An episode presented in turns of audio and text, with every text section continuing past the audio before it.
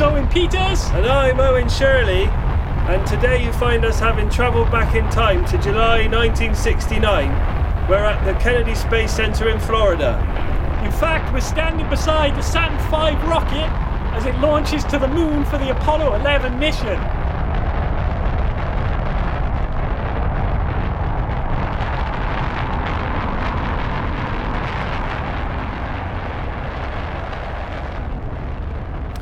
Unfortunately, the budget of the AMPS podcast doesn't quite extend to the purchase of a time machine.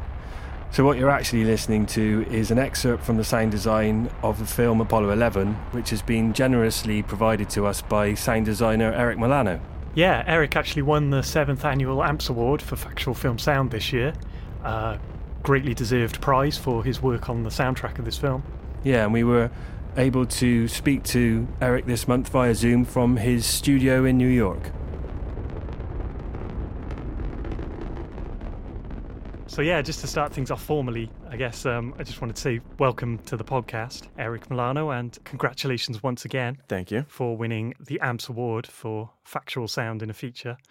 Um, very well deserved. Yeah. Thank you so much. It was an honor.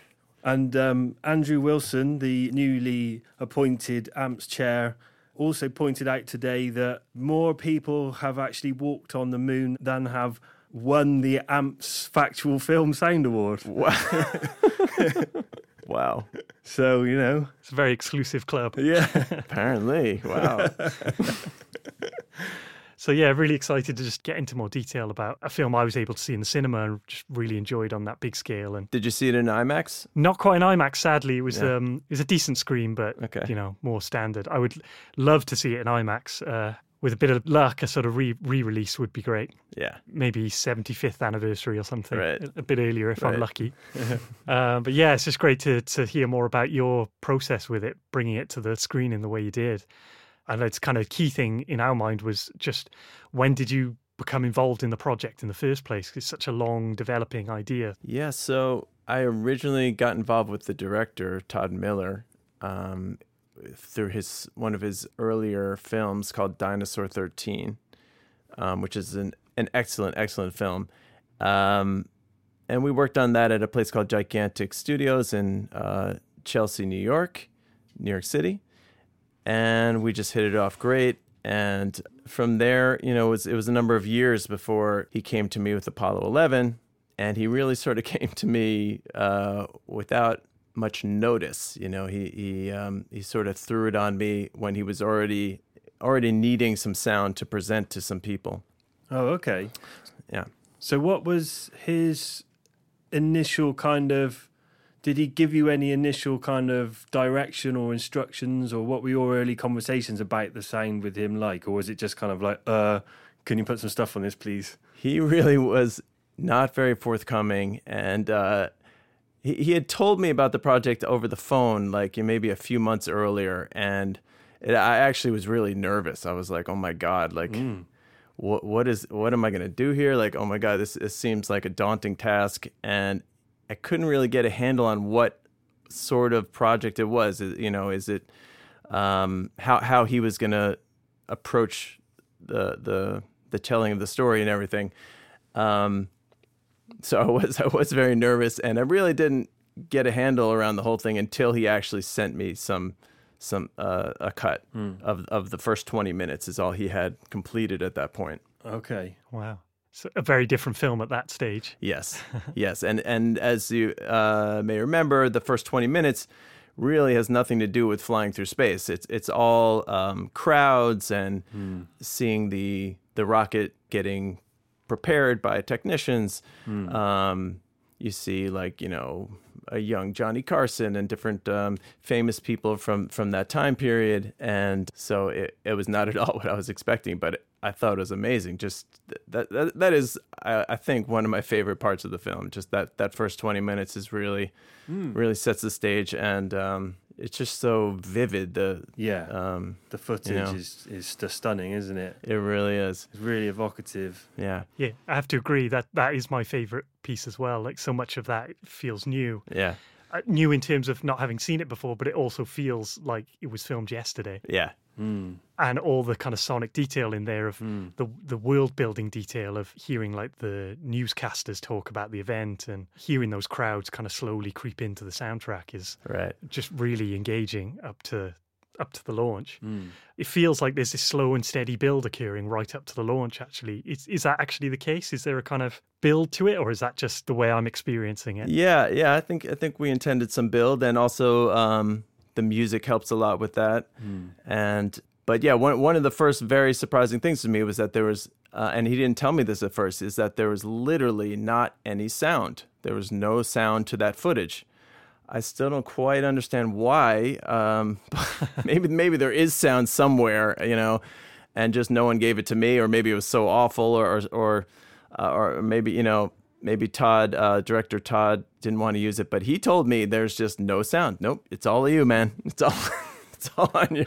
So what what what actually came out of the edit then? What was turned over to you with the picture in terms of sound? Todd had done a little bit of of very basic things to sort of paint a paint a rough sketch of of what he was looking for. Yeah.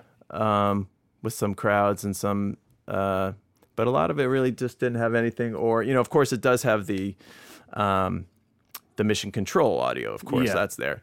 Um, but other than that, there's really nothing else. So was there any discussion about being authentic with the sounds that you were using in terms of you know like the machinery, the vehicles, the kind of walla, the, the all that kind of stuff? There was because um, you know Todd made it clear to me like you know when we're there are so many people out there who are just NASA nerds. I guess is a uh, one way to put it. Yeah.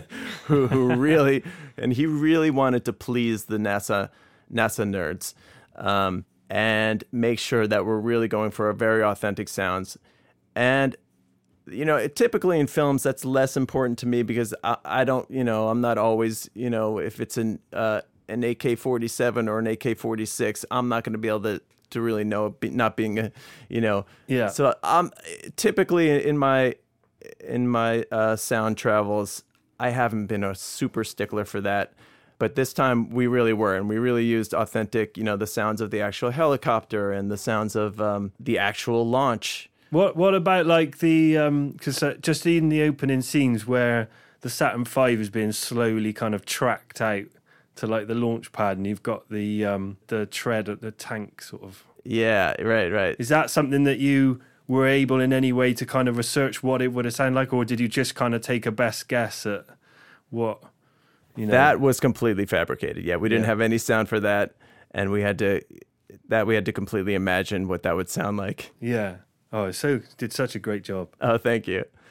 Yeah, and and although I'm not, as I was saying, not as into um, making sure we have the exact right engine, or typically in my travels, what I am really into is just making it feel like we're there, and I feel like that's really the role of sound. You know, um, to make things come alive and make it feel like we're in that world, and just make you, as you're sitting there in the audience, feel like you know that there really was sound that somebody is recording what's going what's going on and and to just make that transparent and and make it feel completely authentic so that that was my intention absolutely Fantastic. Yeah, and so what? What? How difficult was it for you to find the the recordings that you needed in terms of the right vehicles, or say, I don't know, whether you were you able to find say any kind of period background like wild tracks or Walla recordings or that that was there, there was um some difficulty in that you know certain things like for some reason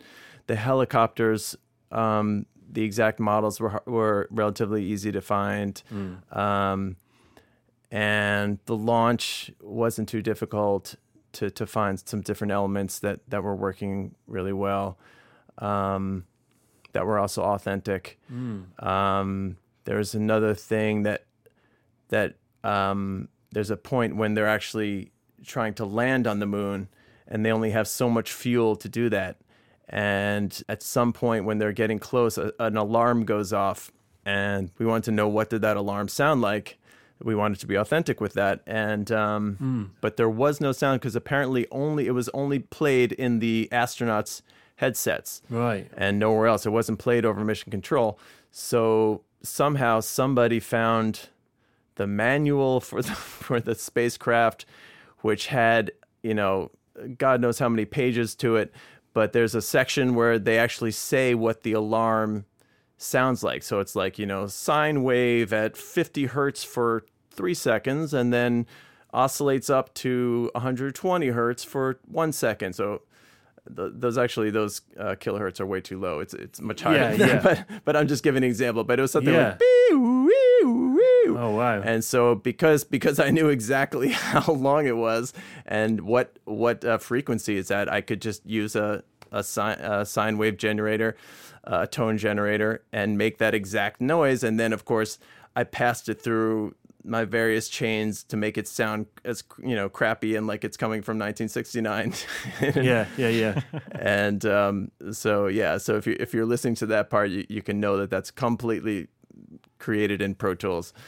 That's amazing though, getting a a kind of technical description of, of Yeah, of the sound. yeah. And and I know that that um, while it can be a particularly tricky thing because matching the exact crowd and um, the, trying to get the, the energy can be a difficult thing. Uh, Walla is is a special a special beast, and that was tough for me to to really get it so that I was feeling authentic.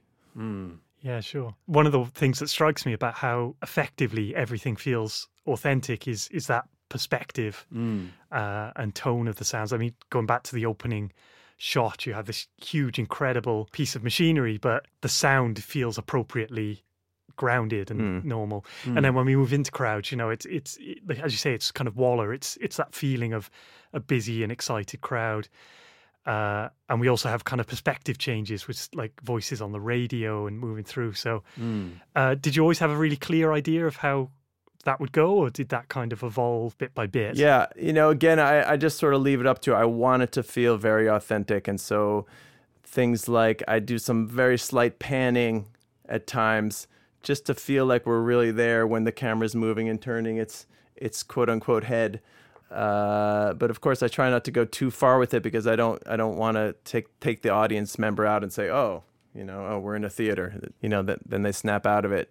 But just keep it subtle enough that it that it feels very realistic and feels like we're really there. Yeah, I mean the perspective is a really important thing in the sound in this film, isn't it? Because you because there's no dialogue as such, direct dialogue. There's no narration. There's no voiceover. Right. So all we so that the whole story is kind of told through the actual commentators of the time. Exactly. So you've got like the public service broadcast. Well, that, I think that's what it seems like. That you've got obviously like launch control telecoms. yeah. You've also got the guy kind of explaining, and then sometimes yeah. where with that commentator in as if we're in our he's in our headphones almost, and then there's other times when he's coming across the PA Yeah. when we're kind of with the crowd. Right. And it's really wonderful how you do that, how you kind of move the perspective of the voice. Yes. And then sometimes the voice changes, so it'll be the different people in like the launch control center, Capcom Yeah. or whatever they call it. Right. Um, but then even it's kind of like a radio broadcast at times, or Mm, oh, yeah. suddenly where it's JFK kind of like, you know, Yeah. his speech, and yeah, that kind of perspective shift is really interesting and really kind of helps to tell the story. It does. It does. And it, and and it's I, they don't really tell you, you know, of course, who's speaking. In fact, they don't tell you anything No. in the No. movie. And so, you know, I believe some of those people were people who were hired by NASA um, to sort of do exactly what they're doing, tell that story.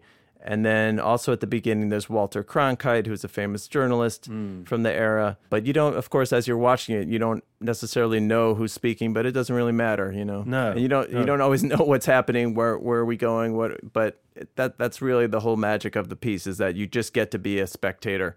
Mm. No one's telling you what to think. No one's telling you anything. You're just watching uh, humanity make it to the moon. Yeah. Yeah, it really pulls you in like that. Right. Yeah. And I, as I say, I really enjoy that first 20 minutes. But then we build up to the rocket launch, and that feels like a moment where we get to get the best seat in the house, really, better than spectator Yeah. seat. You Mm. know, we're, we're very close up. Again, beautiful footage, and I'm sure just an exciting playground Yeah. to be presented with. So I, I just kind of kind of talk about two things with that, though, of course, like the sound of the rocket um, and how that developed, but also it's the first time that I'm really aware of, of the music of the score playing a big role in the film. So, and that seems like a kind of very delicate performance between the two. Yeah. So, I mean, this the score by Matt Morton, um, he also wanted to be very authentic, and he he get he put you know some uh, metaphorical handcuffs on himself, and he he said that I am not going to use any uh, musical instrument that wasn't available in 1969 in my score. Right. So that's an incredible thing right there. You know, and there's I, I saw pictures of his studio where he has this enormous um, Moog synthesizer. You know, with all the plug-in um, Yeah, all the patches, the leads. patch patch cables. Thank you. That he, that he used for a, most of the score was was um, composed through that, and it's really an incredible score. And I leaned on it quite heavily throughout.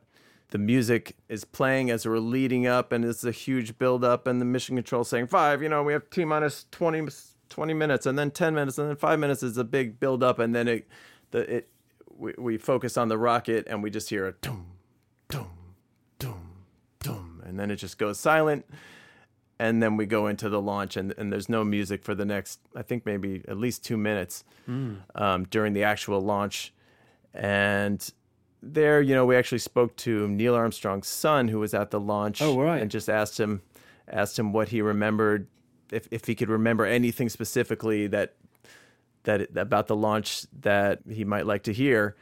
And he said he remembered hearing like a popcorn type sound towards you know after the the initial liftoff. Hmm. A- as it as it arced into the sky he remembers hearing sort of like a pop, pop, pop, pop, pop, pop, as if you know when you're making popcorn on the stove.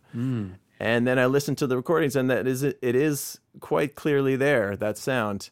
Um, so we made sure to have that um, i'm not sure what that actually is. It's who knows? So did you just approach it from listening to the actual recordings you had of the launch and then just trying to bring out as much fidelity of that as you could by kind of adding layers and kind of I I did, and but also really I wanted um, because the sound itself it evolves, but it, it evolves quite slowly, and it's just basically a huge boom and rumble, and so there really isn't much motion in it. There isn't much variety or interest in it, and so basically I just went with what we're seeing on screen and tried to take that sound and manipulate it in ways to make it change with what, what was happening on this on the screen be it you know um, we're cutting to a close up or we're cutting to a wide shot. Um, there's there's a moment where the enormous booster of the rocket is slowly moving as as the the rocket lifts off and we don't we don't see the actual flame until maybe 15 seconds into it as the booster gets high enough that we finally see the flame erupting. And I just used a technique where that I, that I like to use a lot in situations where I want to really move with a picture on on a sound that's relatively steady. And so I just, you know, I, I like to use um, uh, the Pro Q EQs, or um, actually a lot of Qs, EQs have this feature where you can um, sweep with the EQ, but you just listen to where that band is. You're sort of soloing that band as you sweep, so you can sort of just hear um, where's the interesting part of this sound. Mm. And so this this was in the highs, and I just as the flames came into into view, I just really boosted that in in time with the flame coming into view, and it really worked well. Mm. And it just seemed like that's that's what really was happening. It's really interesting. As it really yeah, great job. brings life into, like, say, quite a long sequence, really, where even a great and rich sound can become like tiresome on the ears. So, mm. Exactly. It, it literally lasted for two minutes that that scene, so it needed it needed some help. Yeah. Yeah, and just going back to the music because it, it was interesting. I thought that the the music quite a lot of the time felt to me quite understated as well, in mm-hmm. a good way. I mean, in that it it was it was kept relatively low in the mix a lot of the time. It mm. felt like to me, whereas in a lot of films would just go full blast, right, music full up, Right. and let, but you didn't do that. You know, you could always. There was times when the music there was a lot going on in the music, but you could still hear all the elements in the sound design, even bits of kind of, you know, room tone or walla or something. You know, it never dominated, and I liked that. I liked I liked the kind of subtle balance that you had. Yeah, and uh, that that that was also the director's. He wanted to really have it be understated at many points and and really rely on the sound. Mm. I think that's what that's what I was nervous about at first. It's you know he, he was just like, yep, there's gonna be a a ton of ton of moments where where it's all on you, buddy. And uh, but but what worked really well for me though is that as I mentioned, um, he he only gave me the first twenty minutes at first, and he's like, yeah, we just need to we need to get out this first scene and just throw some stuff over it, and um, so that we can you know present it to these um, I think it was people that were potential financiers of the film. But that sort of forced me to just do it. You know, I didn't have time to think about it. I didn't have time to hire anyone. Um, you just go in there and and do it, and that and that really worked because it really um, allowed me to get into it. And he was really pleased with what I did, so it worked. Sounds great as part of a process to have that sort of micro focus element of the film and as you say, really kind of get your head into that space and Exactly, and it, and it was lower. It was also lower pressure because this was. It didn't have to. Uh, it wasn't the final thing. It was just like, yeah, let's do some stuff for this little screening, and um, that allowed me to really get into it without without there being a lot of pressure. And I think that really helped me to to really shine. So, what was the next phase after that for you? Was the next stage the whole film being delivered to you, or No, no, I, I, it it really what came to me completely in chunks, um, the entire time, and and really right up to the end, you know. Um, so he would get me that first twenty minutes. It kind of came in about twenty minute chunks, and sometimes there was a month in between them. okay, You know, it was not. I've never I've never worked on a film in this manner before. Right. Um, it really we worked over really over the course of a year, and yet it really was just like maybe a week or two at a you know here, and then a week or two here, and a week or two there. Um, yeah, And in terms of process, then obviously another key thing was all the kind of um, what we'll call dialogue in terms of the you know particularly all the telecommunications and the stuff that came from NASA.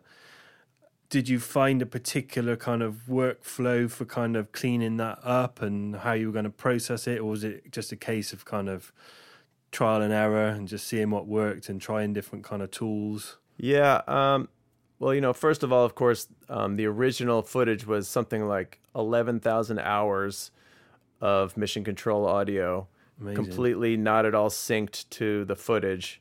And so um, there was a team of people, Ben Feist and Steven Slater, who Ben, I believe, developed some kind of his own algorithm to remove all the wow and flutter. There apparently there was a ton of wow and flutter, but it you know it it changes throughout, and so he created some kind of algorithm to remove that all from all eleven thousand hours of it.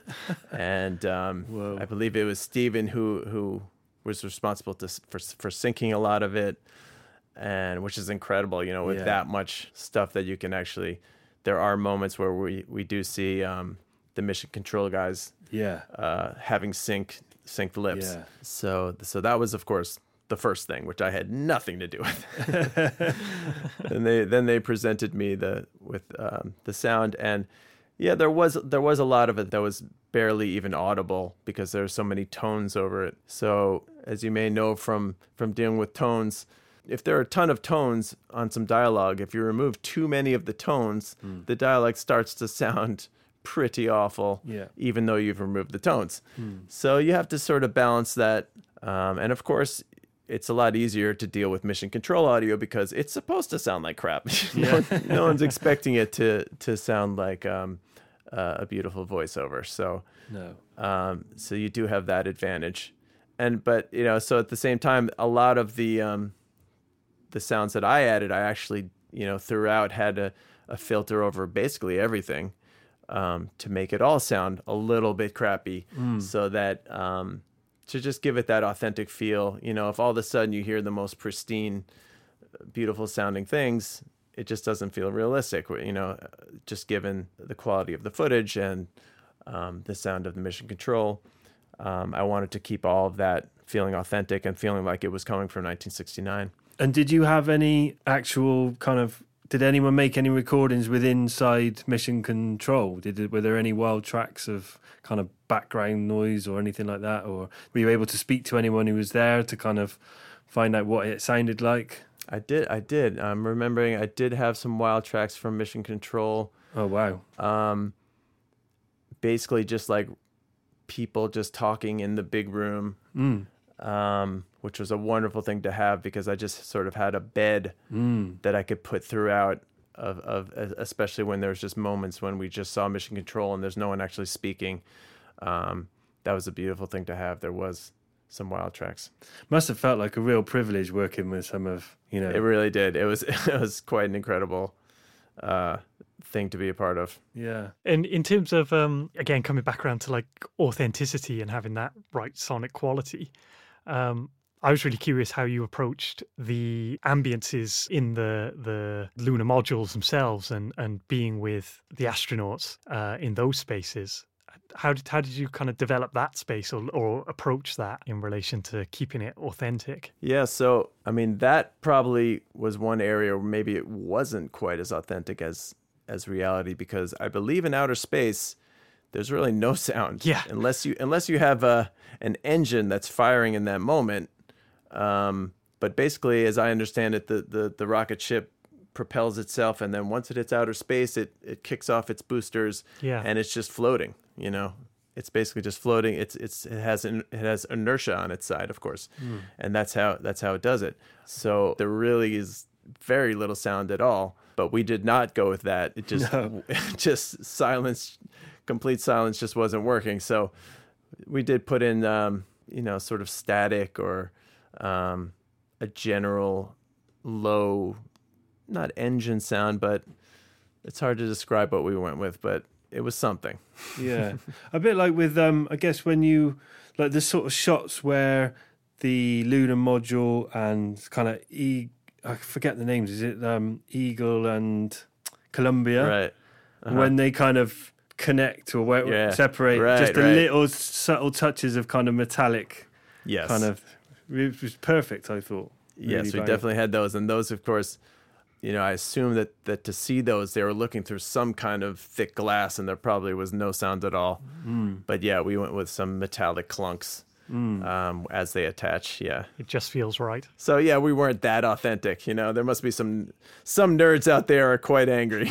yeah but, no but it really helps to tell the story definitely yeah, I can imagine it's a real process of feeling that out, what feels right, absolutely. um, what you can get away with, what feels like too much. Exactly. Yeah, what was another point? Oh, there's the point when they're when you're with them. I think is is it on their when they're on their journey back from the moon, and there's a point where there's a kind of spinning wireless radio in like zero gravity, and you and you kind of get the Right. sa- where the sound kind of revolves with the thing. Such a lovely touch that it was really kind of Yeah, really that that was the actual song that they played, I believe, because they're you know we have the mission control, and you hear one of them. This this was not in the film, I don't think. Um, one of them says, "Oh, you know, I'm going to play some music or something, and let, let's play this song." and then they play that song. But of course, we we didn't want to use that you know off very off mic mission control audio because we actually we were going to use that as a as a backdrop to the montage.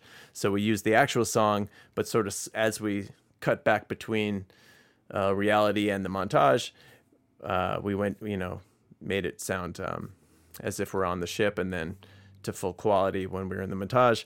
But yeah, at the end there's a there's a spinning radio where I, I really tried to um, go with as much as I could imagine that would sound, um, where I actually you know automated the the roll off of the EQ and oh man that was to get that right was was not easy.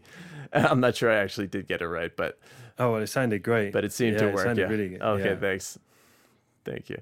yeah, it was a great movement. I wasn't, you know, I wasn't sure. Am I doing too much here? But the director loved it. Yeah, Again, just felt like another relatively small detail that just makes you feel like you're in that cockpit, you're in that space. You know, it gives you a grounding of perspective again. Yes, And Another thing that which I loved as well was your the approach to the sound of like the lunar capsule re-entry into the Earth atmosphere. Mm. Again, you know, you- you're just kind of t- making creative choices there, artistic license, I guess. But I thought I thought it sounded it was really yeah, just. I think you did a great job. I don't know if there's anything you can remember about how you pro- approached that. yeah. I, I totally remember that sound. I have no memory of what I used for it, but I remember the sound itself, and it was a conglomerate of many things. But yeah, most of all, it was just such a beautiful, like sucking, like, and it really worked well with the music, Yeah. which was also quite an intense uh, piece of music right there, and it just all just climaxed in a in a moment of black. So yeah, I, I loved that moment. That was a great one. Yeah.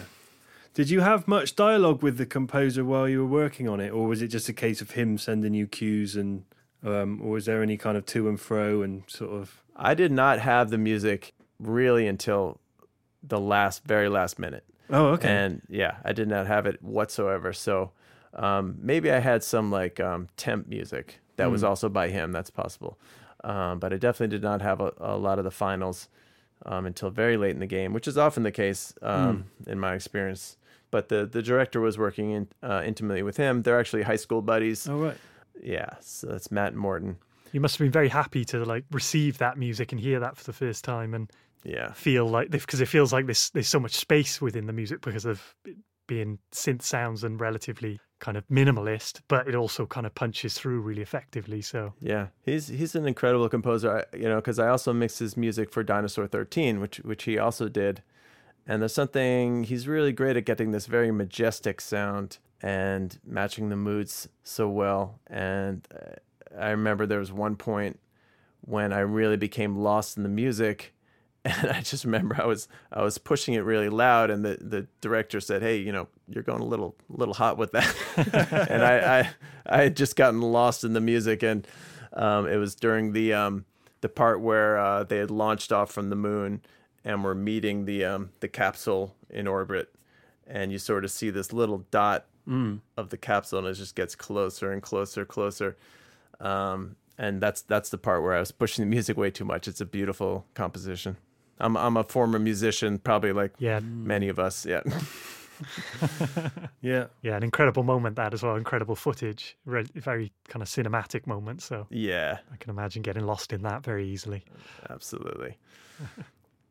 Another big sort of music sequence that feels sort of has a symmetry with the Saturn V launch um, is the lunar landing itself, where you have very strong musical moment, but also very dialogue heavy, very kind of comms heavy as they kind of describe the descent with the 1202 alarm going off and all that kind of panic conversation. Yeah. Was that always that kind of shape in terms of how much dialogue and comms was happening there? Or was that something you kind of built up and made busier or thinned out in any way? Yeah, I remember we went through a few iterations of that one. Um, but basically, we just went for more and more intensity to match what was going on there. And we had all kinds of, uh, you know, a lot of that stuff you can't even understand what they're saying, but you can sort of feel the excitement Yeah. of these these people who have spent years now. And this is the moment, and you know it's incredible that they they literally almost ran out of fuel, and God knows what would have happened if they couldn't, you know, if they couldn't uh, put on their boosters, I imagine they would have crashed into the moon. But uh, that was an yeah an intense intense moment where you could just feel the tension, and we wanted to really match that. And then there's an alarm going off, which no one at the time really understood. You know, it took them a, a few minutes to understand which alarm it was and and what it meant. And yeah, Yeah, because I think isn't there something where in the comms they talk about monitoring the astronaut's heart rate, and they talk Right. about Neil Armstrong's heart rate going up to sort of right. like 100, 160 or something at one point. You're like, whoa.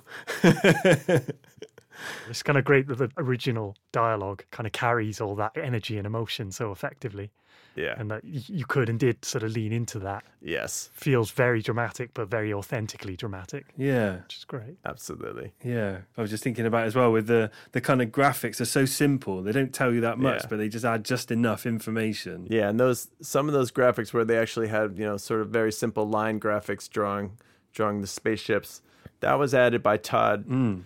At at a later point because you know they wanted to have some way of, of of communicating what was happening to the audience rather than a narrator. They went with very simple Mm. uh, graphic representations. Yeah, it's a great choice. So, did you ever hear back from the NASA nerds regarding the work on the film once it was out there? Did they ever? I've only, you know, a few came up to me um, during certain screenings and just said how happy they were. So. Great. Mission accomplished. didn't never heard any any bad any bad commentary, but who knows if they would would let me know. Oh, I'm sure. I'm sure you would have heard. Probably, yeah. if they were genuinely upset, you would have heard. I'm sure.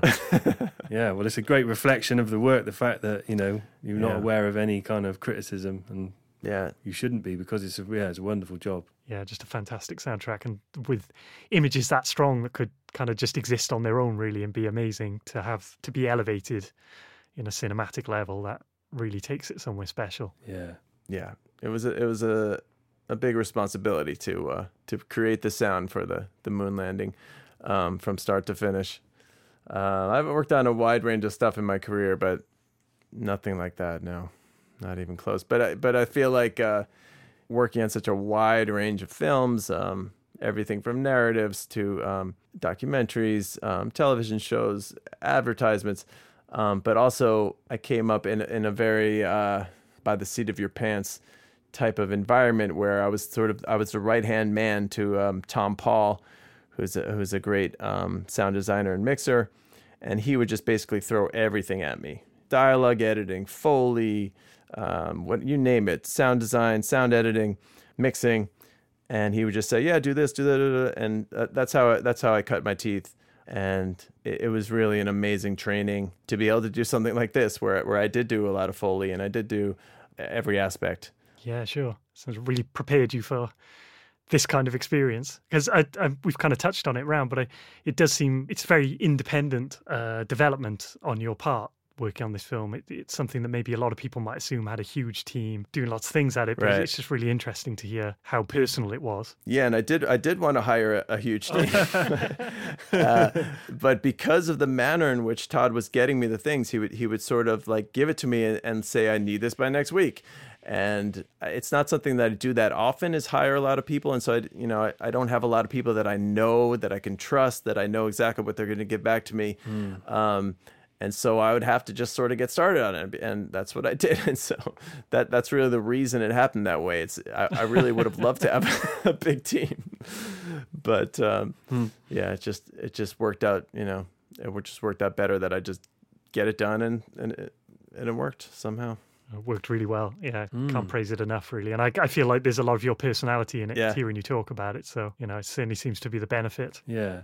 Thank you so much. So, do you have any uh, plans to work with Todd in sort of future? Is he working on anything similar, if you can say, or Yeah, I mean, I can't tell you what the project is, but Sure. I think because of how well Apollo 11 received, he now has a lot more options as to what he can work on.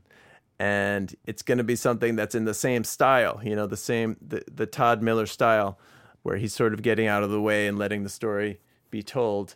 But it's an enormous project, and it's probably not going to be ready for a couple of years. okay? But I, when I when I heard about it, I'm like, oh my god.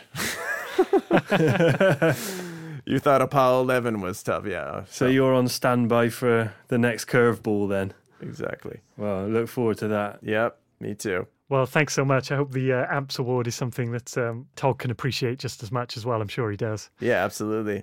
Yeah, so thanks again for your time, Eric. It's um, been great to chat to you about Apollo 11. Thanks so much, guys. It's really been a pleasure to to talk with you guys about it, and I hope to see you guys at one of the socials. Yeah. Yeah, you're very welcome anytime. All right. AMPS podcast, this is Bristol. Over. Uh, go ahead, Bristol. Roger. Just want to say thanks again to Eric Milano for taking the time to speak to us and share the secrets of his sound design. Over. Copy that. And thanks for joining us on this mission. Send all through the comms to our private line at, at AMPS Podcast. Over. AMPS Podcast, this is episode 13. Over.